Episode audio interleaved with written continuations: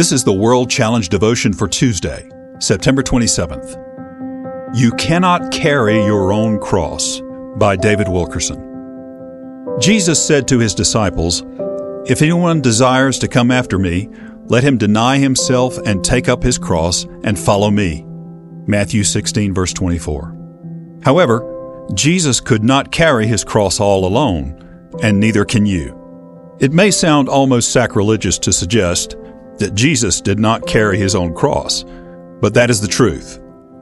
As Jesus bore his cross to Golgotha, he was too weak and frail to carry it the whole way.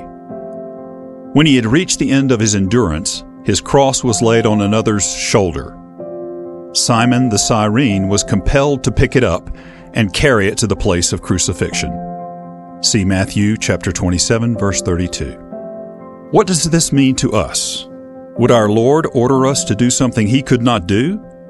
Did he not say, Whoever does not bear his cross and come after me cannot be my disciple? Luke 14 27. Personally, it gives me great hope to know that Jesus could not bear his own cross entirely alone. It encourages me to know that I'm not the only one burdened down at times, unable to go on in my own strength.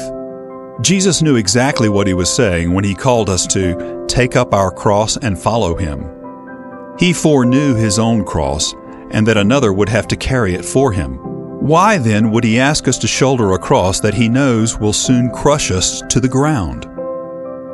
There is a truth hidden here that we must uncover a truth so powerful that it could change the way we look at our troubles and hurts. God knows that not one of His children can carry the cross they take up when following Christ. We want to be good disciples by denying ourselves and taking up our cross. But we seem to forget that this same cross will one day bring us to the end of our human endurance. Would Jesus purposely ask us to take up a cross that he knows will sap our human energies and leave us lying helpless? Absolutely yes. Jesus forewarns us Without me, you can do nothing. John chapter 15 verse 5. So he asks us to take up our cross until we learn that lesson. This is what the Bible means when it says his strength is made perfect in our weakness. World Challenge Transforming Lives Through the Message and Mission of Jesus Christ. Visit us online at worldchallenge.org.